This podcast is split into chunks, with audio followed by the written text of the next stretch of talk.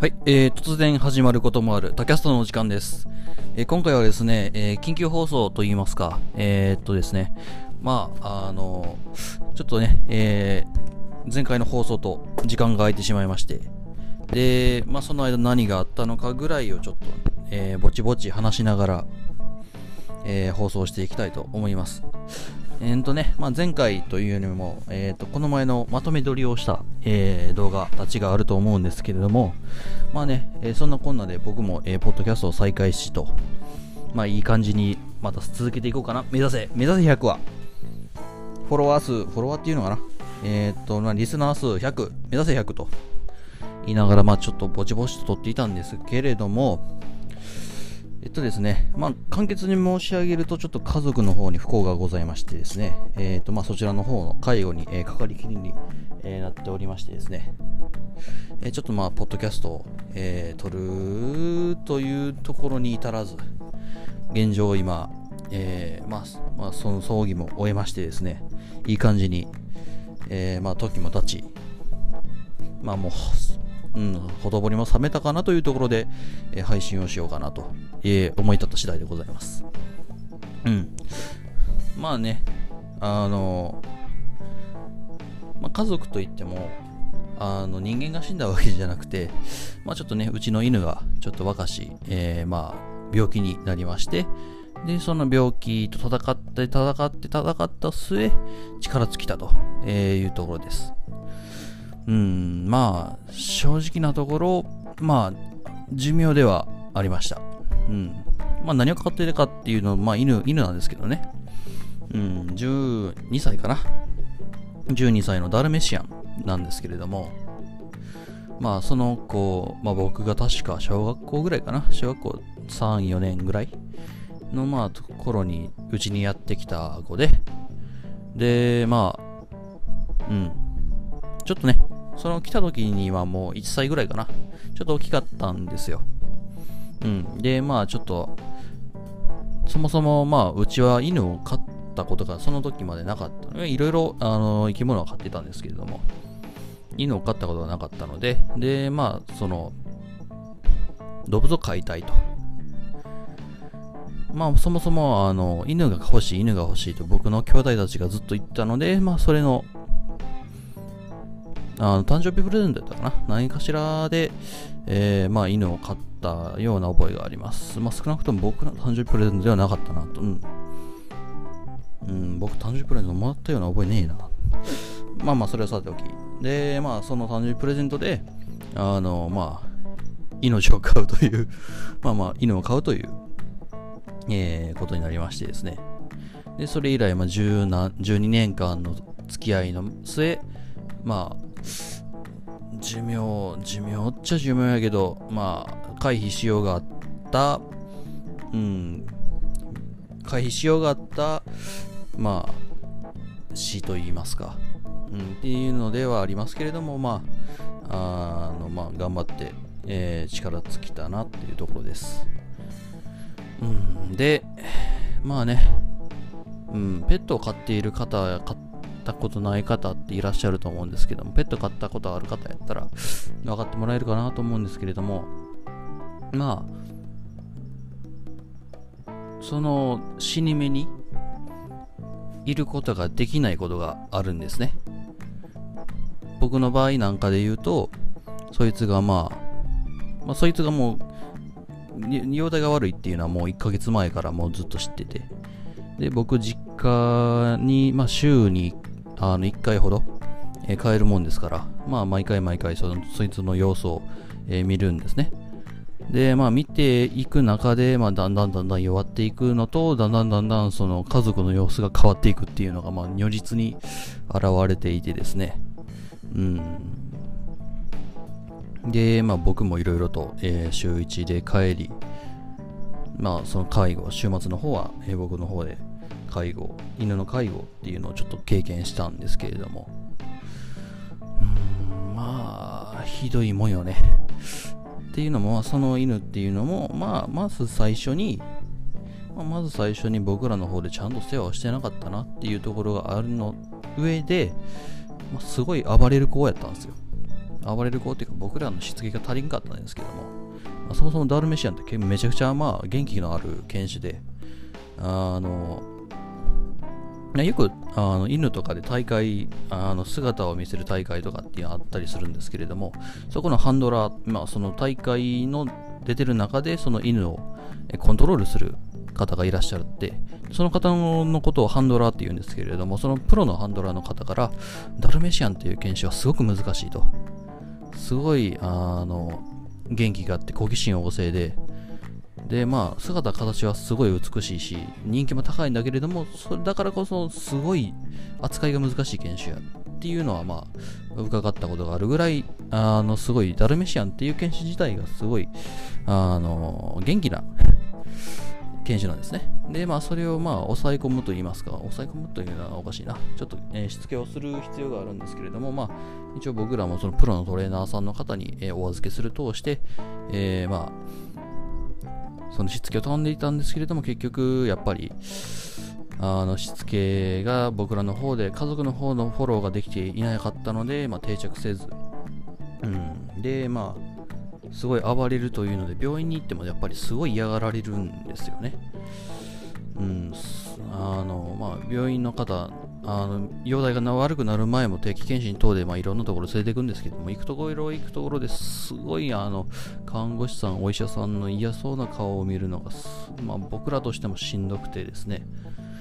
で、まあ、そんなところにうちの子を預けたくないっていう気持ちもまあありまして、で、いろんなところ転々とするんですけれども、まあ、その、行ける病院なんて限られてるわけですよ。あの、うちの家が、まあ、和歌山の方にあるので、和歌山の病院っていうのはやっぱり動物病院っていうのも限られているわけですね。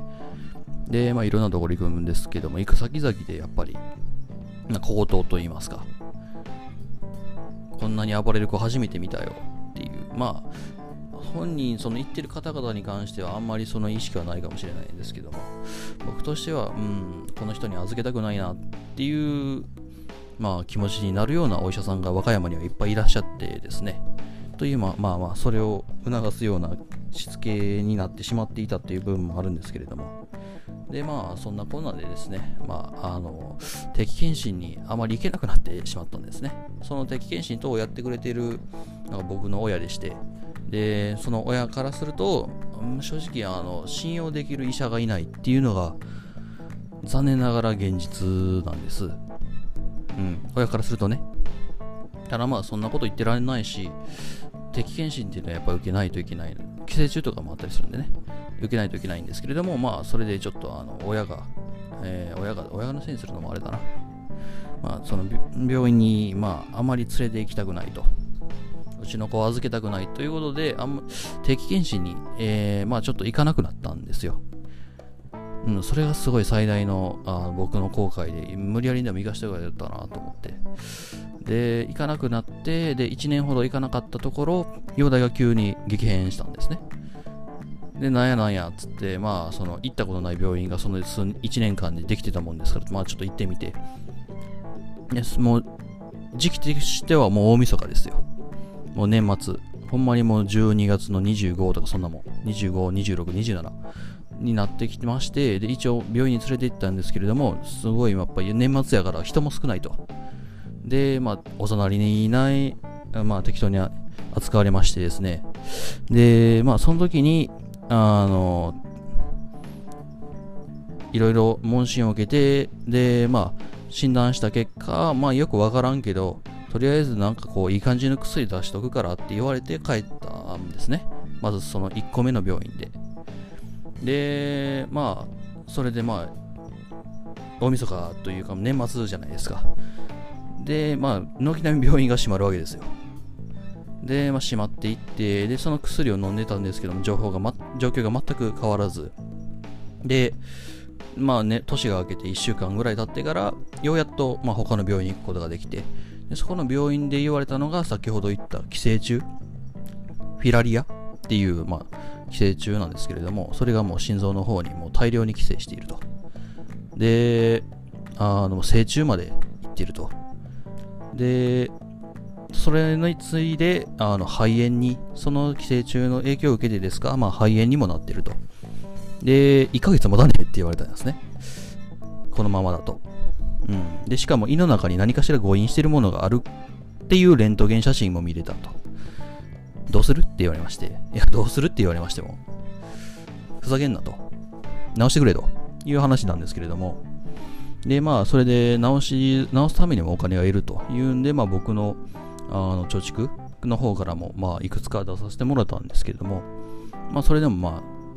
あ、すごいお金かかるんですよね。犬の、まあ、修理代とかって。修理代、修理代っていうのは、犬の、まあ、治療代ですね。治療代とか、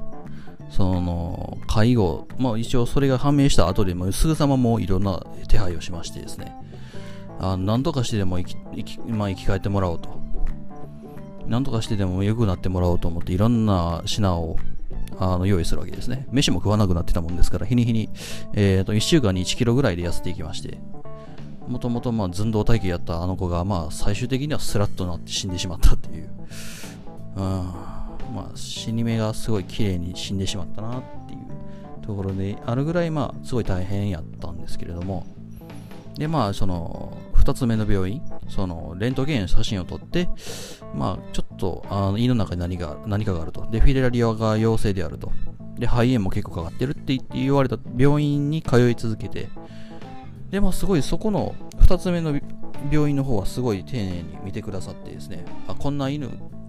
もういてるよ、いてるよと。犬やからしょうがないし、暴れるのもこの子の性格やっていう風に言ってくださって、で、まあそこにちょっと、えー、お世話になるんですけれども、そこのね、おみあの、病院の院長はすごいんですけど、施設がね、やっぱりね、ボロいんですよね。ちっちゃいんですよ。うん。うん、やっぱり、いい人、いい人のところには金は集まらんだなというところがちょっと透けて見えてしまうというあ社会って、うんって言いながらこう、で、まあそこの病院さんから、これはちょっとうちの方では、あの、手術、まあ、その胃の中にあるレントゲンなんですけどその胃の中にあるものを取り出すもしくは、えー、もうちょっと良いあのレントゲン写真を撮るにはもうちょっとあのいいところの病院に行かないといけないと。うちのあの設備では、えー、とてちょっとできないので、まあ、とりあえずあのここに行ってくれ推薦状書くからっていうところでもう一個行った病院の方で、まあ、もう一回レントゲン写真を撮りで胃の中に一応その時にリレント写真の方には何もなかったんですけれども、で、まあ、写真を撮ったけれども、僕らとしては、まあ、あの不安が残るじゃないですか。写真、この前はあったのに、今はないって言われましても、あるそれ写ってない可能性もあるだけですよねっていう話をして、じゃあ、ちょっとあの胃の中を見てくださいって、その胃の中を見るのにもですね、まあ、麻酔がいるわけですね。で、もううちの子はその麻酔にも耐えられない可能性があると。あ眠ったまま帰ってこない可能性があると。いう話でしたので、まあ、そこもまあ一か八かの賭けを行いましてですね、でそれに関してはま一応僕らの方が勝ちでですね、一応、あのー、僕が連れて行って、で、その病院で麻酔を行って、で、まあ一応回復した。その賭けには勝ったんですね、僕ら。で、その賭けには勝って、まあ一応元気になった風に見えるように帰ってきたと。で、そこら辺で、まあ、あの、一旦帰ってくるんですけれども、まあ、容体は良くないですよね。でそこでまたもう一つ問題が浮上しまして、立たねえと。うん。で、そこでようやっと、その子がヘルニアになってることもまたそこで判明するわけですよ。うん。怒涛の展開ですよね。12月末、なんかちょっと咳をしていると。寝ている時に咳をしていると。おかしいなと思って病院に連れて行くと。で、その病院で、まあ、適当なお隣な扱いを受けてですね、で、まあ、よくわからんけど、とりあえずこれ飲んでいってよ、つって、飲まされた薬を飲んでも回復せず、で、年が明けて病院に連れて行ったら、なんかすんげえ寄生虫いっぱいいてるし、なんかすんげえ重度な肺炎になってるし、なんか胃になんか飲み込んでるし、ってなって、とりあえずまあ胃の中でもう取るかっつって、いやでも取るんやったら一か八か死ぬかわからんけど、とりあえずやってみるって言われて、やりますっつって、まあその賭けには勝ったものの、帰ってきたらなんか知らんけど、なんか腰もなんかおかしくねっていう うん、まあ、怒涛のフィニッシュを得たんですけれども、で、まあ、それで、まあ、腰も立てねえと、歩けねえってなった時に、うん、まあ、そこでまた、あの、介護のグレードが一歩ポーンって上がったわけですね。うん。動けねえと。で、おしっこしたいってなった時に、あの、動き始めるわけですよ。なんかもぞもぞし始める。それを見計らって僕の方が抱きかたえてトイレに連れてるわけですよ。まあ夜中ずっとやってるわけですね。寝れねえんですよ。しんどいなーって思いながらでも、あの子が今頑張ってると。生きようとしてると。で、まあ、そのさなんかもぞもぞなんかいろんなことをしているわけですよ、あの子は。なんかこう自分のシーツの部分をなんかこう引っかいてみたりだとか鼻でこすってみたりだとかっていうあ死にかけてるのになんかいろいろと動いてるわけですね、まあ、変なことしてんなでも好きなことをさせてあげた方がいいんかなと思って僕はずっと見守ってるわけですけれども、うん、でまああるよあるよと月日は1週間ほど経ちでまあそのの病院の方でも日に日にその悪化していく容体を、まあ、毎日病院にちょっと僕の方通わせてもらったんですけど日に日に、えー、もう最後の方になったらもう移動するのもしんどい。移動家から抱きかかえるだけで貧血を起こす。抱きかかえるだけで興奮してその興奮に体がついていけない状態になるんですね。でもう動けなくなるうんまあそういう状況の中でですねまあいろいろとその病院と家を行ったり来たりするのもしんどくなり、まあしんどそうになり、で、最終的にもう息もできなくなってくるんですね。その肺炎が、え進行して。で、まあ、そのお医者さん、その2番目のお医者さんの方から、まあ、その酸素を、酸素吸入器といいますか、酸素発生装置っていうのを借りるんですよ。でうちの方でその酸素を吸わせて少なくまあその効果あるなしっていうのは今のところすごいまあ賛否分かれてるんですけれどもないよりもあった方がいいやろうと思って効果がないなかったとしてもあるかけらでもあるんやったらあった方がいいやろうと思ってその酸素カプセルを借りてでその酸素酸素ボンベですね。酸素ボンベを借りて。でうち酸素ボンベなんかあったとしても酸素なんかも空気中にばらまかれるわけじゃないですか。でまあ酸素カプセルといいますか酸素質を作らないといけないんですけれどもうちにその上等なもんはないと。な他のところではなんかクローゼットとか押し入れの中に犬を入れてでその中にまあそのホースを突っ込むと。酸素の放出口を突っ込むというのがあるらしいんですけれどもうちのクローゼットなんかもう全部もうほぼほぼ使い物にならんというわけでですね、まあ、急いでコーナーに行ってで一番でっかい衣装ケースを回収してですねガボッと2つ合わせにしてかぶせるわけですよ。上から下挟み合わせるわけですね。でその中にちょっとうちの子入れてですね。でその簡易カプセルといいますか簡易酸素カプセルを作ってでそれで1週間ほど、えー、まあその中でちょっといろいろ生きてもらうわけですよ。でまあなんかこう作って立ち上がったら全員僕らがバカだってもう反応してでトイレに連れていくと、うん、いう風な生活を1週間ほど続けまして。ちょうどね、えー、その頃になったらあのテスト期間に入って僕も一応いろいろと自由に受けるようになってたのででまああのそっちの方の介護の方にもあの協力できるようにちゃんとちゃんとした協力ができるようになってはいるんですけどまあいたんですけれどもでまあそれでいろいろと、えー、動きつつまあいろいろ動いあの様子を見ているわけですね。で、まあ、その、2番目の病院からちょっといい施設がある3番目の病院っていうところに、の方に見に行くっていう案もあったんですけど、やっぱそこの、あの、あまりいい顔をされず、うん、死にてのくせにすごい暴れるんですよね。あの、うちの子が。で、やっぱり、暴れる、暴れる犬っていうのはやっぱ病院の方でも嫌われるっていうのは、まあ、まあ、すごい、まあ、当たり前の話ではあるんですけれども、扱いにくい子ってやっぱ嫌われるよねっていうところがあってですね。で、やっぱりその2番目の方でずっとあの面倒見てもらってたわけですよ。で、まあ、追贈追贈まあ2週間、3、2週間か3週間ぐらい前かな。ちょっとあの、まあ、お亡くなりに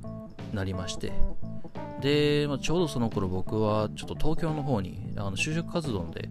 行ってたんですね。で、その1日前までずっと一緒に行ってたんですけども、ちょっと就職活動の方はさすがにやらにはならんと。で、まあ、その東京に、その僕の知り合いと一緒に東京に行ってですね、で、まあ、就職活動つったってもうそんな1時間、2時間、3時間程度なわけですよ。で、まあ、それが終わり。で、あのお金がなかったので、僕ら深夜バスで行ってるわけですね。で、深夜バスで行き、深夜バスで帰ってくると。ってことは、まあ、その東京から丸1日動けないわけですよ。で、様子はどうだ、様子はどうだ？っつって、こう聞くわけですね。うん。で、ある時、返信が返ってこなくなって、で、まあ、ああ、と思って、これは そっか、つって、まあ、就職活動しながら、思って、で、そのまあ数時間後、うん、親から、うん、午後2時に。息を引き取りました。という話で、ちょっと、あのうちの子の訃報が入ってきまして、そうか、やっぱりそうか、と言いながら、まあ、その、就職活動終わった後の、うん、その東京ぶらついてる時に、ちょっとですね、東京の秋葉原の路地裏で、まあ、ちょっと涙を流しながら、うん、そうかっ、つって。っていうことがちょっとありまして、うん。何にせよこれで思ったことっていうのはやっぱり僕としてその1日前まですごい悩んでたんでその東京本当に東京行くのかって今この死に亭の家族を目の前にして東京に本当に行くのか後悔しないか。本当に行ってる最中に死んでしまったら後悔しないか。まあ実際後悔したんですけれども。でもそれは突き切っていやでもいかにはならんと。いうところで突き切っていってすごい後悔をしていると。でやっぱりその後悔するんじゃないかって思ったところに関してはやっぱり後悔するんですよね。ってなってきたらやっぱり後悔するんじゃないかってポンって思った瞬間にそれは絶対やっちゃいけないことであって。後悔しないように後悔しないようにすごい難しいことではあると思うんですけれども。後悔しないようにちょっとあの今後ちょっと動くっていうところはやっぱりこの経験で得たところではありますかね。それとあともう一つ、うん、得たところとしてあのまあ先ほど話した時に死に亭のくせにめちゃくちゃ動き回ると。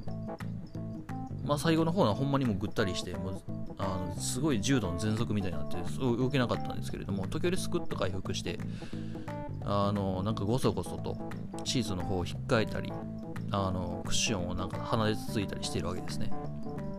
であれあの死んだ後で分かったんですけれどもあれあの巣作りらしいんですよ。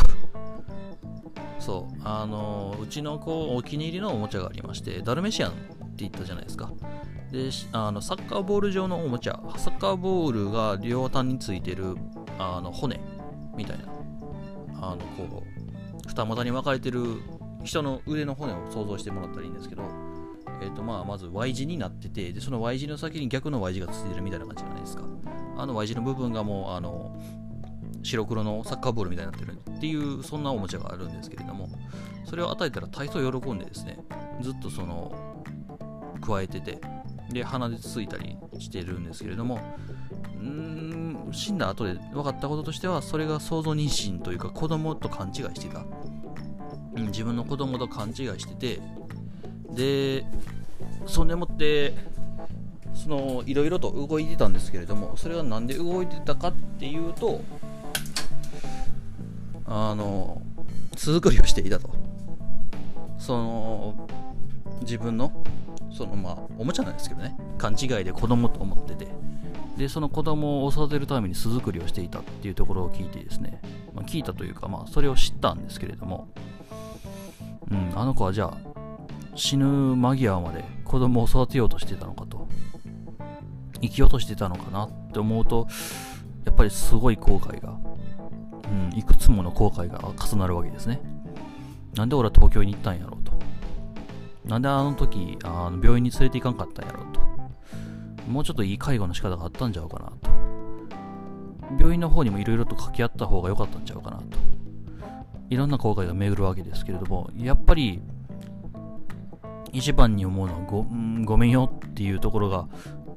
出てくるんですよ。うん、で、まあ、その、その巣作りやと。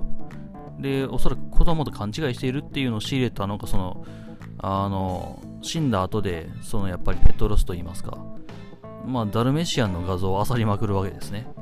あの子、やっぱりうちの子に似てる、この写真の子、うちの子に似てるっていうのと。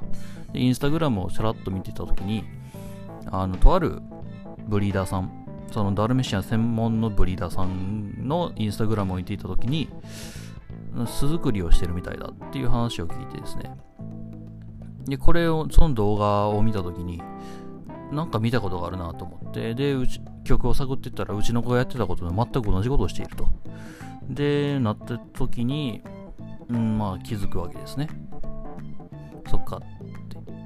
て。で、まあ、その、うちにお骨があるわけですけども、お骨の前まで行って。で、まあ、その、最後まで持ってたおもちゃ、その白黒サッカーボールの骨のおもちゃを、まあ、手に取って、まあ、後悔また後悔するわけですよ。うん。で、まあ、話がなりますけど、ね、まあ何が言いたいのかっていうと、やっぱりその、情報によって救われるってことはやっぱりあると思うんですよね。その、巣作りをしていたっていう情報しかり、僕はそれを知るまであの子が一体死に手で何をやってるのかっていうのはさっぱり理解してなかったわけですよ。うん、なんかすごい動いてるけど、本能的なもんなんかなぐらいの認識しかなかった。で、気づいた時に、あら、そうか、あれは巣作りをしているのかっていう気づきがあると、やっぱりこう、感情が変わってくるわけですね。知る知らないで。ってなった時に、まあ、僕のこの発信している情報っていうのはどうなるかわからないんですけれども、その、誰かに影響を与えるっていうのはやっぱり、うん、したいなと。そういうことをしたいというか、しなくちゃいけないような気がしてきて。僕はそのインスタグラム、その犬の、ダルメシアンのインスタグラムを見て、こう、後悔もしましたし、より良い、まあ、世話と言いますか。今も一応僕、いろいろ、あの、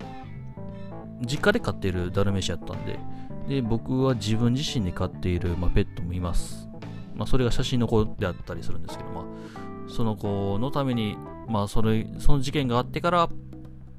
あの、病院を探し、病院よりもっと病院を探したり、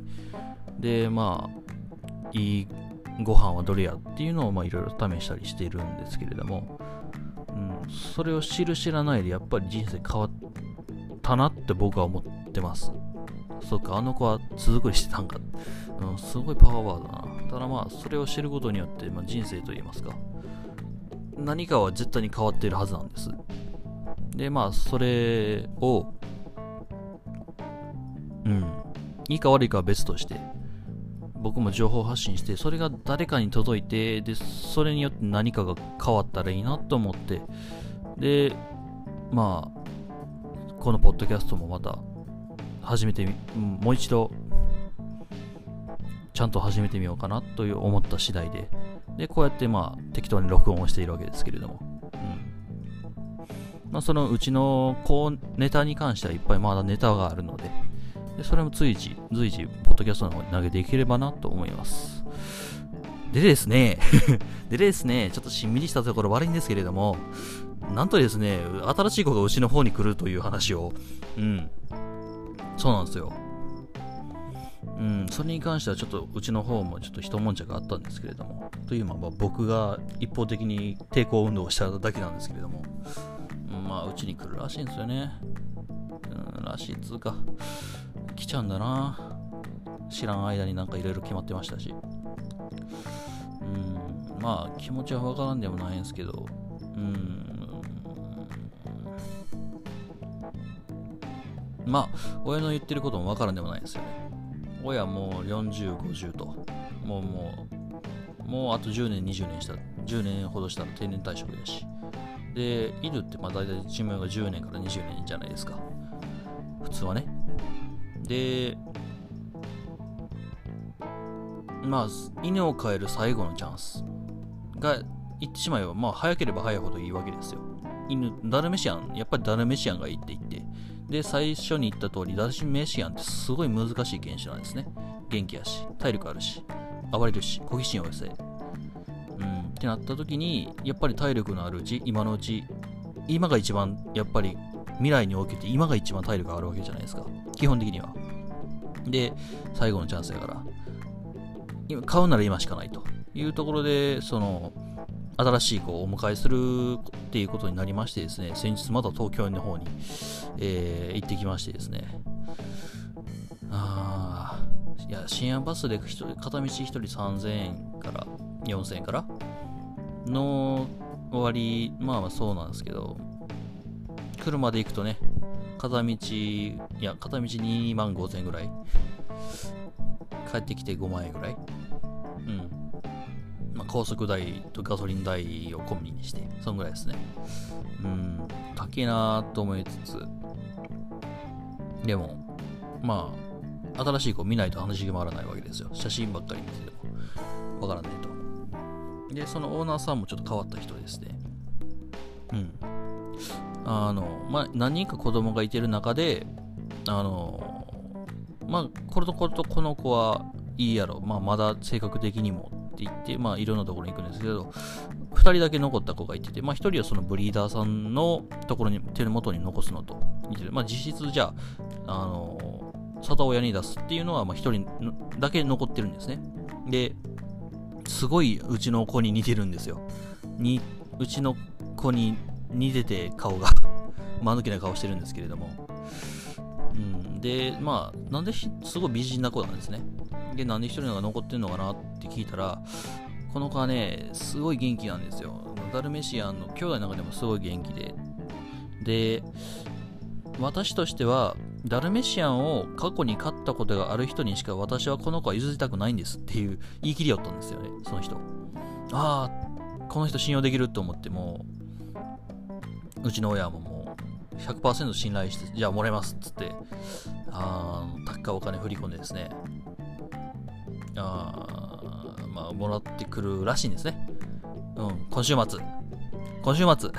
すげえなうん、まあ、うん、まあ、ね、値段聞いた時すげえびっくりしましたけどね。でもまあ、命の値段ってやっぱりどうなんやろうと思いつつ、まあ、うん、親もああ言ってるしね。見てられなかったっすね、やっぱり。うん。で、最後の、最後の方は僕は東京に行ってたわけですよ。その、まあ、死にかけの1日前は見てますけど、で、最後の最後に見とったのが、僕の、まあ、その母親と妹で、まあ、ほんまに、あの、最後、死ぬ直前、あうちのおばあちゃんも、あの、もう本当に介護にかかりきりで、家事が全然手につかなくなっちゃって、で、まあ、その家事を手伝ってもらうために、あの、大阪からまたおばあちゃんを呼んでくるという。でも、ほんまにそんぐらい、あの、介護って大変でしたね。何もできなかった。っていうのもあってですね、まあ、その、し、まあ、言ってしまえば、その死ぬ瞬間を見てるわけですよ。その死ぬ死ぬ直前も見てるわけですよ。ってなったらまあもう本当にねひどかったらしくてもうひどすぎて動画に撮れなかったっつってました。うんまあ想像はつくと言いますか。そのもう一個前の段階は僕見てるのであれよりもひどかったっつってずっと言ってて。うん。でまあそんなコーナーで新しい子をお迎えすると。いうことでですね、まあ、その新しい子も交えたトークを今後、ポッドキャストでもまた流していこうかなって。思います。それでは、えー、話が長くなりました。あー、なんか焦げてねえかな、フライパン。ああ、やべ。まあ、とりあえず、これで一旦ですね、えー、ポッドキャストを新たに始めるという、いや、心機一転で、ポッドキャストを始めていきたいと思いますので、よろしくお願いします。